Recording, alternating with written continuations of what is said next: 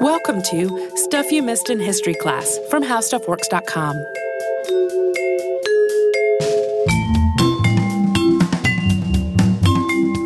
Hello and welcome to the podcast. I'm Tracy V. Wilson. And I'm Holly Fry. We are picking up where we left off last time in the story of Sojourner Truth.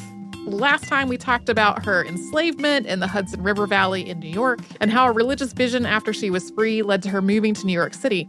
Today we are picking up with another vision which marked another huge shift in how she lived her life. And since this is a two parter, I really recommend listening to part one first because we're going to directly refer to it a few times. including right out of the gate. So, after the collapse of Father Matthias's religious community, the Kingdom, Isabella spent several difficult years in New York City. She felt as though everything she had tried to do in New York had failed, and she felt like she herself had failed as well. She wasn't generous enough, she wasn't kind enough, she felt that she was too selfish and greedy. An example she gave in her narrative was that a man where she was living would give her a dollar to hire a poor person to clear the walk, but she would clear the walk herself and keep that money, reasoning that she needed it because she was poor too. And in 1843, she began to see herself as, quote, unfeeling, selfish, and wicked. On June 1st, 1843, she had another religious experience in which she felt called to completely change her life to leave the city of New York and to go east and preach. As had happened and the experience that had led her to go to New York earlier, this uh, happened around Pentecost. She put a few things into a pillowcase. She told the woman who ran the house where she was staying that she was leaving, and she said that she had a new name. That new name was Sojourner. When asked why she was going east, she said, quote, "The spirit calls me there and I must go." East really meant going across Long Island. And along the way, she asked God what her last name should be. And the name that came to her was Truth. Sojourner Truth's time as an itinerant preacher happened during the religious revival known as the Second Great Awakening. But more specifically, a man named William Miller had been developing a huge following. His followers came to be known as Millerites. In 1822, based on a series of complicated equations, he announced that he had determined the day that Christ would return to earth, at which point the righteous would ascend to heaven. When he had made this announcement back in 1822, he hadn't named a specific date when this was going to happen, but some of his followers had put forth the day of March 21st, 1843. That date had already come and gone when Sojourner took her new name and started traveling east. But Miller had said from the start that Christ could come as late as 1844. So, as Sojourner Truth was traveling along Long Island, the Millerites were eagerly awaiting this event, which was now expected to happen on March 21st, 1844. Sojourner herself was not a Millerite, and she didn't think Miller's predictions were accurate at all. But the popularity of the movement really paved the way for her preaching. Tent meetings were a big part of it, and there were other women preachers at these meetings, including other black women. So there were places that she could preach with a congregation there to hear her. People were also really ready for her style of preaching, which was really dynamic and energetic and very well versed in scripture. It was infused with the perfectionist ideas that people could free themselves from sin through willpower and religion. It was full of her own lived experiences and her own understanding of God and of the Bible. She had a very informal, kind of folksy way of speaking, and she had a very striking appearance thanks to her height of nearly six feet and her affinity for smoking a pipe. Her reputation started to really spread, and she started arriving at tent meetings to find out that people were really hoping she would be one of the people who was coming there to preach. A series of predicted dates for the Millerites' return of Christ came and went. The last of those dates was October 22, 1844, which became known as the Great Disappointment. The Millerite movement fell apart after that, but many of its members continued on with their religious work. These included Ellen Harmon, who later married James White and co founded the Seventh day Adventist Church. So, after the Great Disappointment, Truth kept in touch with a lot of the same people, moving through the Seventh day Adventist circles the way that she had moved through the Millerites. By that point, Sojourner Truth had moved to Massachusetts and had joined the Northampton Association of Education and Industry, which was also called the Community. This was a utopian community that was centered on a silk mill, and that silk mill was communally operated by the community members as free labor. This was a somewhat unexpected place for truth to end up. Even though Massachusetts has a strong connection to the movement for the abolition of slavery, Northampton was really conservative. It was a popular vacation spot for slave owners from the South, and racism was prolific in the area surrounding the community. It was also kind of unexpected considering what had happened the last time Sojourner Truth joined a communal living situation, which we talked about in part one. But the Northampton Association of Education and Industry was so much different from Father Matthias's kingdom. The community was home to reformers and radicals. It had been founded by 10 families who believed in the abolition of slavery and the granting of full citizenship rights to free Black people. Although there were some religious elements to all this, in general, the community was really about trying to abolish slavery and inequality, not about proselytizing. The community also had more liberal views on gender. Everyone in the community was allowed to choose what work to do, with the exception of preparing mulberry leaves, which was necessary for everyone to help with. And this meant that women were not just put into domestic roles by default. We've talked about several utopian communities on previous episodes, and one of the difficulties that we have talked about in several of them is members of the community not really pulling their own weight in terms of keeping the whole thing running. People a lot of times join utopian communities with kind of a an idealistic idea of of how that's going to go and it really turns out to involve a lot of incredibly hard work that people aren't necessarily ready for. At the community, Sojourner Truth worked incredibly hard, and she was also one of the people who kept everyone else in line when it came to doing their share of the work. She held everyone else to extremely high standards, but she held herself to those same standards as well. Two of Sojourner's daughters, Elizabeth and Sophia, joined her at the community in 1844, and this reunion was both joyous and challenging. Sojourner hadn't always been able to be close to her daughters, both because of their enslavement and because of her religious work in New York City. So it was actually pretty difficult for the three of them to try to build a close relationship now that the girls were in their late teens. Plus, Sophia was pregnant by a man that she had been living with, and that carried a lot of emotional baggage for Sojourner. There were questions surrounding some of Sojourner's own pregnancies, and these were questions that she mostly avoided now that she was living as a preacher. But aside from that, she regretted not being able to be more present in her daughter's lives to possibly bring them to a different outcome than the one that she had had herself. While living at the community, Sojourner began meeting and developing connections with prominent figures in the movements for abolition and women's rights. This included William Lloyd Garrison's brother in law, George Benson, and in 1844, Garrison himself. Connecticut abolitionists also used the community as their headquarters.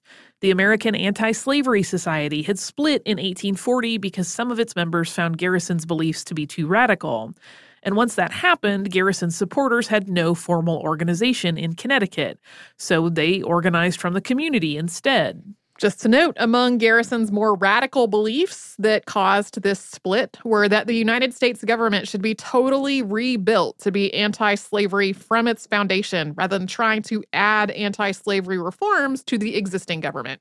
Sojourner also met Frederick Douglass at the community, and in his What I Found at the Northampton Association, he described her this way I met here for the first time that strange compound of wit and wisdom, of wild enthusiasm and flint like common sense, who seemed to feel it her duty to trip me up in my speeches and to ridicule my efforts to speak and act like a person of cultivation and refinement. I allude to Sojourner Truth. She was a genuine specimen of the uncultured Negro. She cared little for elegance or refinement of manners. She seemed to please herself and others best when she put her ideas in the oddest forms. She was much respected at Florence, for she was honest, industrious, and amiable. Her quaint speeches easily gave her an audience, and she was one of the most useful members of the community in its day of small things. There's just so much going on in that description. Well, and it's also I I have always enjoyed his writing because even though this is prose, the cadence of it feels very poetic to me. Mhm. Like I just like the way he assembles numbers of uh, syllables Yeah, yeah. together in one sentence. It's very pleasing. Yeah. Uh, Florence was sort of the place in Northampton where all of this was going on. And uh, it's clear from this that um, Frederick Douglass, in some ways, really respected her and in some ways didn't really. and also that uh, sh- she did not necessarily have a lot of patience for Frederick Douglass sometimes. I imagine he really respected her, but found her to be a pain in the neck. like I, that's the vibe I get from this. Yeah, yeah. Uh, it was also in Northampton that Sojourner Truth and Olive Gilbert collaborated on Sojourner's autobiography. And we will talk about that after a quick sponsor break.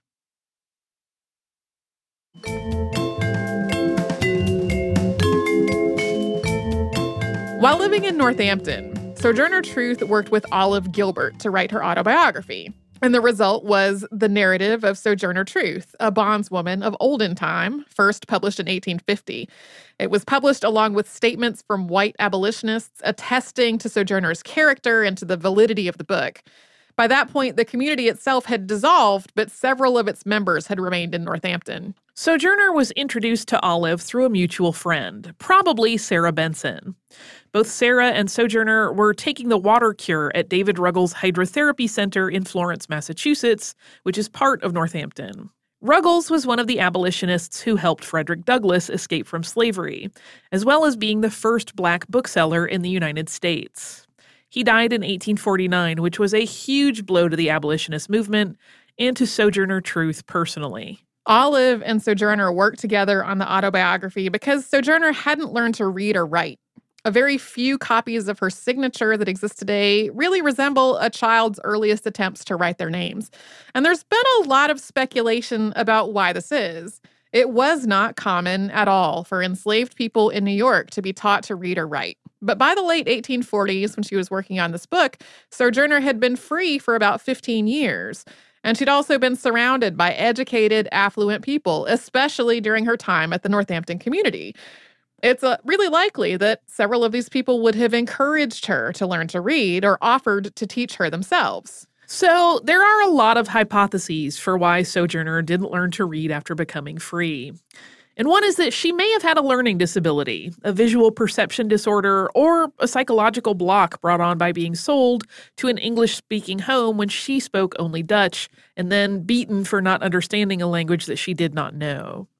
It is also possible that she didn't trust the act of writing, or that she feared that if she learned to write, it would weigh down her mind or crowd out the voice of the Holy Spirit in her head. Also, this is really a question that is a lot more common today than it was when she was living, because it was really common for people not to know how to read or write, especially people of color, regardless of whether they'd ever been enslaved, and especially women, regardless of their race. Whatever the reason, when Sojourner started collaborating with Olive Gilbert, she did not know how to read or write. And the book they created together is written in the third person, so it reads more like Olive's observation of what Sojourner told her about her life, rather than Sojourner's own words directly from her own mouth. Even so, we don't have really a lot of reason to doubt the book that they ultimately made together, and Sojourner stood by it for the rest of her life and directed people to it when they had questions. It is also the only narrative we have of an enslaved person in Dutch New York. Yeah, it's it's really likely that that Olive influenced things about it. But for Sojourner's whole life, people would ask her questions and she'd be like, it's all in the book. So she she clearly supported it. One of the things that Sojourner Truth did with this autobiography was to sell copies to fund her own needs, her own living, and her own lecture tours. And she toured extensively. By the 1840s, she was active on the lecture circuit, and her height and her commanding voice and her keen intelligence made her stand out. She was the first woman to really come to prominence as a speaker in the abolitionist movement in the United States. In the 1850s, Sojourner embarked on a 22 state lecture tour. Her speeches ranged through abolition, women's rights, religion, and the political issues of the day. This included stridently denouncing the Compromise of 1850, which was meant to appease the slave states after California applied to join the Union as a free state in 1849, without a corresponding slave state to preserve what was considered the balance. Among other things, the Compromise of 1850 amended the Fugitive Slave Act. This 1850 revision to the act required the United States government to help slave owners recapture escaped slaves, including the right to pursue escaped slaves into free territory. There were also penalties for sheltering or helping escaped slaves, and every person of African descent was really at risk for being captured and sold into slavery. This bill was nicknamed the Bloodhound Bill by its opponents because it, it was basically like, we're going to hire a bunch of bloodhounds to track down all the escaped people. On October 23rd and 24th, 1850, Sojourner attended the first National Women's Rights Convention in Worcester, Massachusetts. And there she gave one of many speeches that connected the cause of abolition to the cause of women's rights. And afterward, the convention resolved to include quote, the trampled women of the plantation in their advocacy. We have talked about which of them followed through on that in other episodes of the show. Yeah, it's definitely not something where they had this meeting in Worcester and then immediately all got on board with the cause of abolition and black women's rights. Yeah. In 1851, Sojourner attended another women's rights conference in Akron, Ohio. And it was at this one that she gave her speech that's best known today as Ain't I a Woman. Sometimes it's also presented as Aren't I a Woman. And we're going to be talking about the speech a lot more a little bit later in the show, but this is where it happened in the timeline. Over the 1850s, Sojourner became increasingly well known for her speaking, which was often at least partly extemporaneous. At least once, she amused audiences by saying something along the lines of, I have come here out of curiosity to hear what I have to say. I love that. she was also very direct and she did not back down from challenging other people. In 1852, she was listening to Frederick Douglass give a speech in Salem, Ohio. In the wake of the Fugitive Slave Act of 1850, he had become more militant, saying, quote, "The way to make the fugitive slave law a dead letter was to make a few slave hunters dead men." As he started calling for enslaved people to rise up by force, Sojourner, who was really not in favor of violence and all this, called out, Frederick, is God gone? Sometimes this is described as having happened much later at Faneuil Hall in Boston, with the question being Frederick, is God dead? Either way, she was basically asking Frederick Douglass in public whether he had lost his faith. After the Dred Scott decision in 1857, she began speaking about the Constitution as infested with weevils, drawing comparison to a wheat weevil infestation that had been devastating crops. That same year, she sold her property in Northampton and bought a small home in Battle Creek, Michigan, where she became active in the area's spiritualist community. She was into a lot of trendy practices of the day, including spiritualism, phrenology, and hydrotherapy. Yeah, we didn't really mention it earlier, but her book sales and other work was it, like it, it funded things like buying a house of her own, that kind of stuff. Sojourner also became really known for bucking gender norms in a very visible way beyond just her habit of smoking a pipe in public. And she also got a reputation for being pretty defiant. The Boston Liberator wrote about one incident that happened in Indiana in 1858, in which the men in the audience questioned whether she was really a man in disguise. Here is what they said quote, Sojourner told them that her breasts had suckled many a white babe to the exclusion of her own offspring. That some of those white babies had grown to man's estate, that although they had sucked her colored breasts, they were, in her estimation, far more manly than they, her prosecutors, appeared to be. And she quietly asked them, as she disrobed her bosom, if they too wished to suck. In vindication of her truthfulness, she told them she would show her breast to the whole congregation, that it was not to her shame that she uncovered her breast before them, but to their shame. The U.S. Civil War began in 1861, and by that point, Sojourner was struggling with her health. She had spent about 20 years traveling and speaking out against slavery and in favor of women's rights. And the last decade or so had been through increasingly dangerous territory as conditions became more violent in advance of the war. Although her health started to improve in 1863, she just didn't have the kind of stamina that had been necessary for her long ranging speaking tours in the 1850s. During the Civil War, Sojourner helped recruit troops to fight for the Union and encouraged the Union to add the abolition of slavery to its objectives for the war. In 1864, she met President Abraham Lincoln. And after the war, she moved to Washington, D.C., and then to the Freedmen's Village in Arlington to try to work with the freed people and help them adjust to life outside of slavery. This included teaching the sorts of homemaking skills that people who had been working in the fields their whole lives hadn't really had an opportunity to learn. She also helped care for hospital patients in the years after the war. In 1865, she was supposed to attend a reception in advance of Lincoln's second inauguration, but she was turned away on account of her race. Her escort, Captain George Carse, answered, If she is not good enough to enter, then I am not. Lincoln later apologized for that having happened. After the Civil War, Sojourner continued fighting for civil rights, both through her speaking and through her actions. She advocated adding women's rights to the Reconstruction Amendments. As cities started formally segregating by race, she started intentionally boarding segregated streetcars, sometimes staying on board longer than she needed to just to press the issue.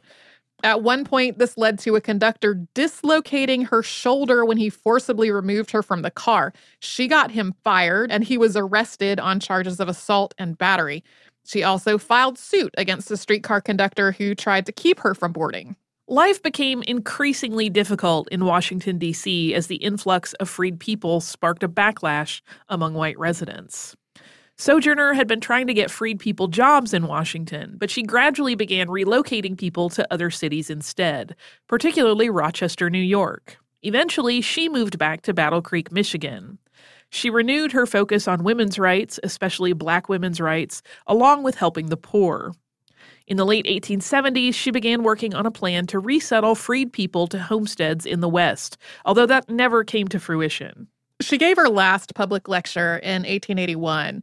By that point, she had met three US presidents and had spent decades publicly preaching and publicly advocating for abolition, women's rights, and civil rights. Even so, she'd had to make a habit of carrying a scrapbook full of newspaper clippings about herself and signatures of prominent white abolitionists and women's rights activists because otherwise, people who hadn't already heard of her didn't really take her seriously because of her race. In the last few years of her life, Sojourner Truth was cared for by her daughters and by her doctor, John Harvey Kellogg.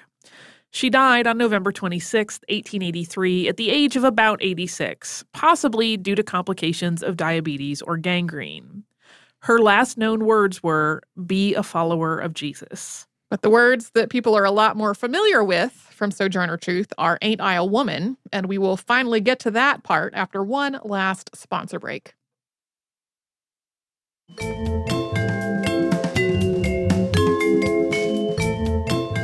So, like we said earlier in the show, Sojourner Truth gave the speech that is known today as Ain't I a Woman in Akron, Ohio in 1851. And the most well known version of this speech was published by Frances Gage in the New York Independent on April 23rd, 1863. Earlier that month, Harriet Beecher Stowe had published a story in The Atlantic called Sojourner Truth The Libyan Sibyl.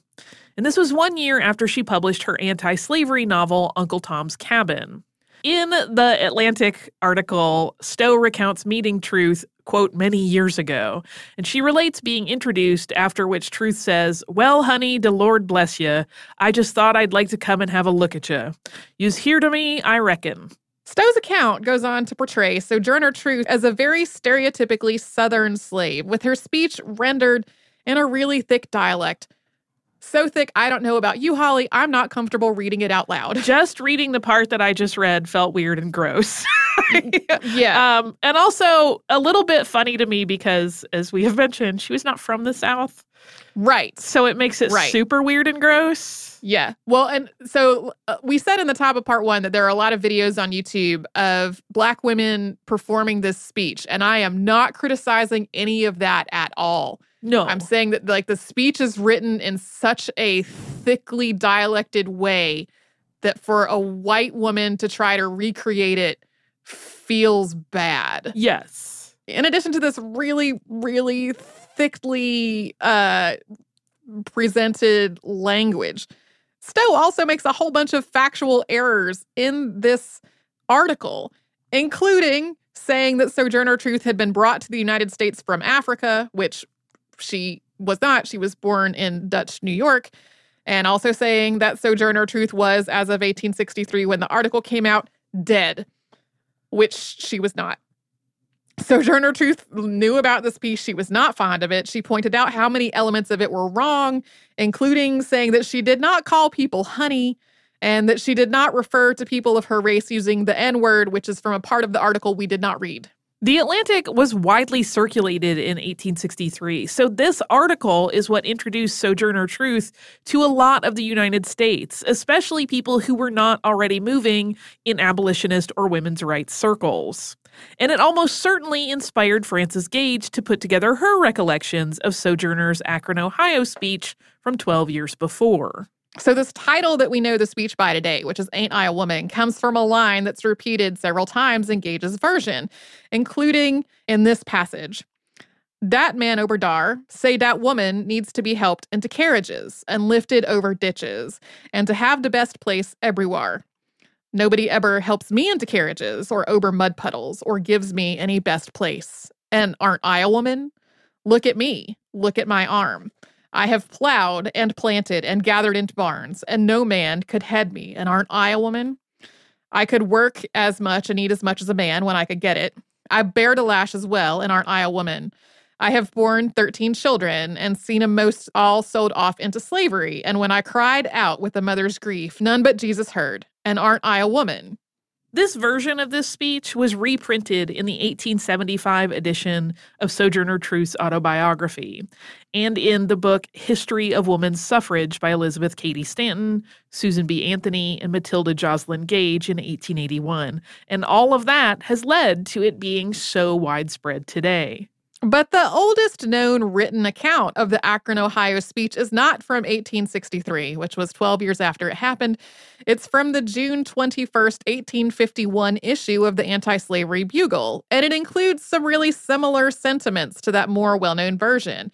Here is a quote quote, I am a woman's rights. I have as much muscle as any man and can do as much work as any man. I have plowed and reaped and husked and chopped and mowed and can any man do more than that? I have heard much about the sexes being equal. I can carry as much as any man and can eat as much too. If I can get it, I am as strong as any man that is now. This version also includes a line that appears almost word for word in the other version as well. As for intellect, all I can say is if women have a pint and a man a quart, why can't she have her little pintful? Both versions also include the point that Jesus was born from God and a woman, and that man had no part in it. What the 1851 version doesn't include is Aren't I a Woman or Ain't I a Woman, which is repeated in Frances Gage's version four times. So there are questions about whether Sojourner Truth really said that part at all. It's also very similar to Am I Not a Woman and a Sister, which was taken from an engraving in abolitionist George Bourne's 1837 book, Slavery Illustrated and Its Effects Upon Women. By the 1850s, Am I Not a Woman and a Sister was a slogan in the movement for abolition. And all this has led to a lot of debate about exactly what Sojourner Truth said in 1851 and just how much Harriet Beecher Stowe and Frances Gage crafted their depictions of her around their own preconceptions, rather than around anything she actually said or did. It is clear that both Stowe and Gage portrayed truth in a way that made her seem like an uneducated and even unintelligent Southern enslaved person when she was really a native Dutch speaker who spoke at least two languages and also had a very keen intellect. And they both did so to capitalize on prior work. Harriet Beecher Stowe was building on the popularity of Uncle Tom's Cabin, and Frances Gage was building on the popularity of Stowe's essay in The Atlantic. Uncle Tom's Cabin had also influenced Sojourner Truth's own speeches. Because after that book came out, people, especially when they were hearing abolitionist lectures, were a lot more interested in hearing her stories from her enslavement rather than hearing about anything else she might want to talk about. But it's not accurate to suggest that the most famous version of Ain't I a Woman was made up out of whole cloth, as some viral posts on the internet might suggest. In multiple other speeches, Sojourner Truth made the point that women were expected to receive gracious and genteel treatment, but that she was not, even though she was a woman. And there's definite overlap between the 1851 and 1863 versions of the speeches. But as we've said, the 1863 version is written in this heavy Southern inspired dialect, even though she did not speak like that at all. Although she did, as we also mentioned, have a casual folksiness to her speech.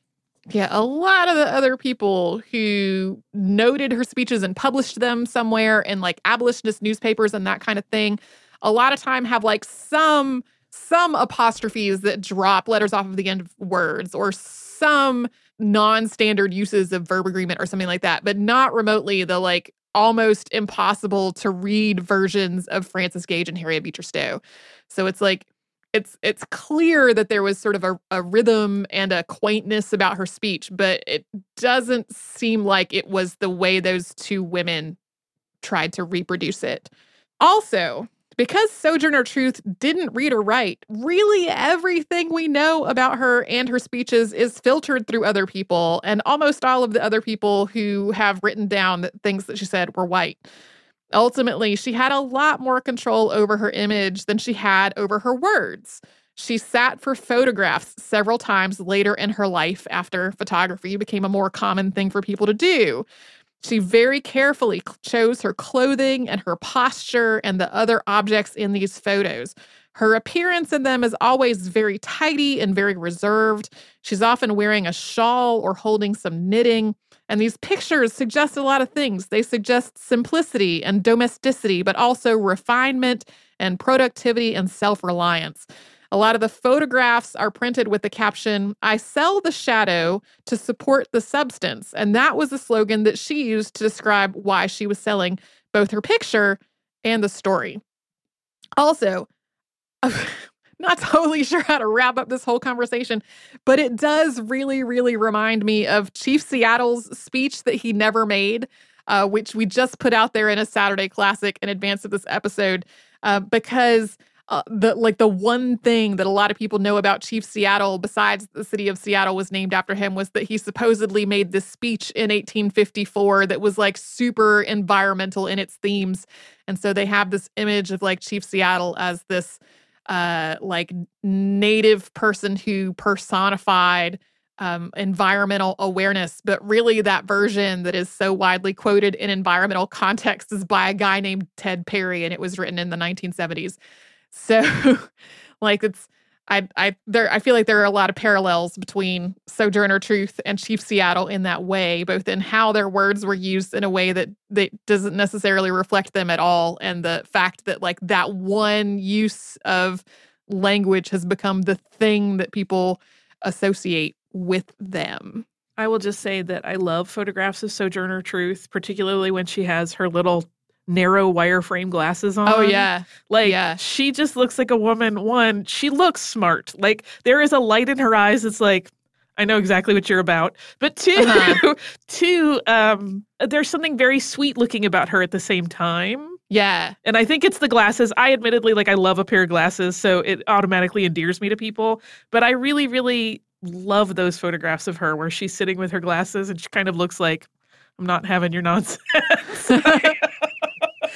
I um I've been I I read a, a quote about her somewhere along the way in doing the research for this, and then I couldn't track down the origin of it. But it was a description that was something like she had a heart of gold and a tongue of fire, and I was like, yeah, that, that makes sense. And I also I think that "Ain't I a Woman" speech has obviously meant a lot to a lot of people. So the fact that it has this complicated history to me doesn't mean that it's suddenly like not worthwhile to read or listen to or or some of the really amazing renditions of it that you can see on the internet. Like i, I feel like those still have a lot of meaning even though there's all, there are all these questions about them. Yeah, I mean the sentiment of it is valuable to consider, but as we discussed at length in this episode, the way it's been presented has been a little bit dicey at times and and is worthy of examination yeah. without necessarily robbing that idea of the questions that should be asked that are associated with it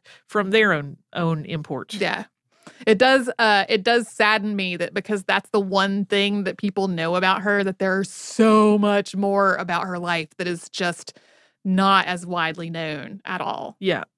Yeah. What you got in the way of listener mail this time around? I have some listener mail about Francisco Franco from Abe.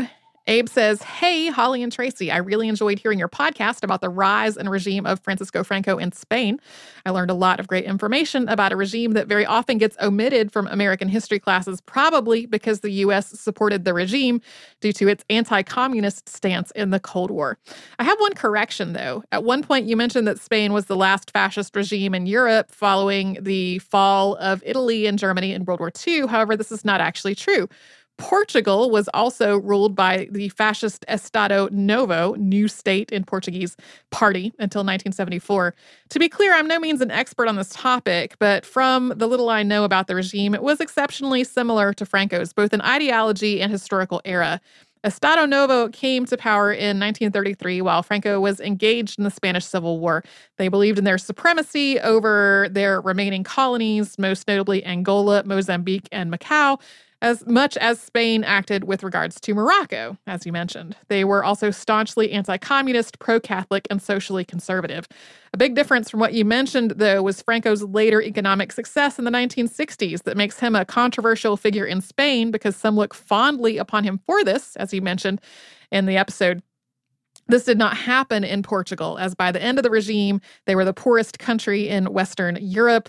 In addition, they did not have the same support from capitalist countries, particularly the United States, because of their views on decolonization, which were at odds with the rest of the historical empires of Britain, France, etc.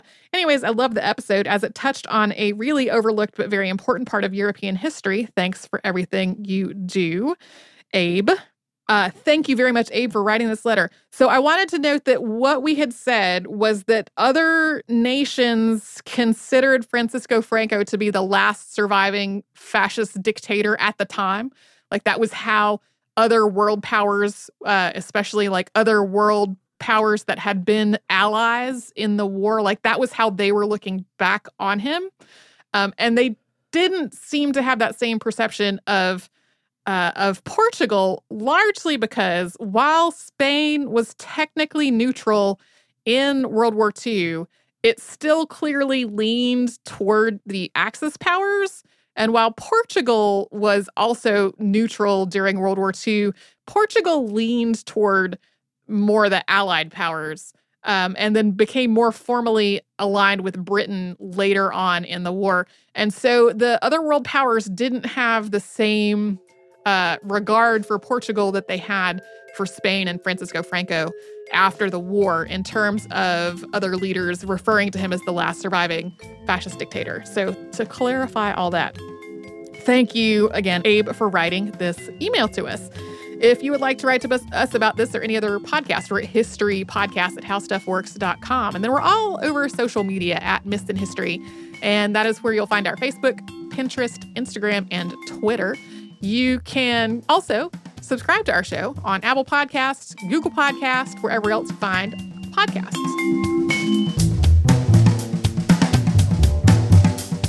For more on this and thousands of other topics, visit howstuffworks.com.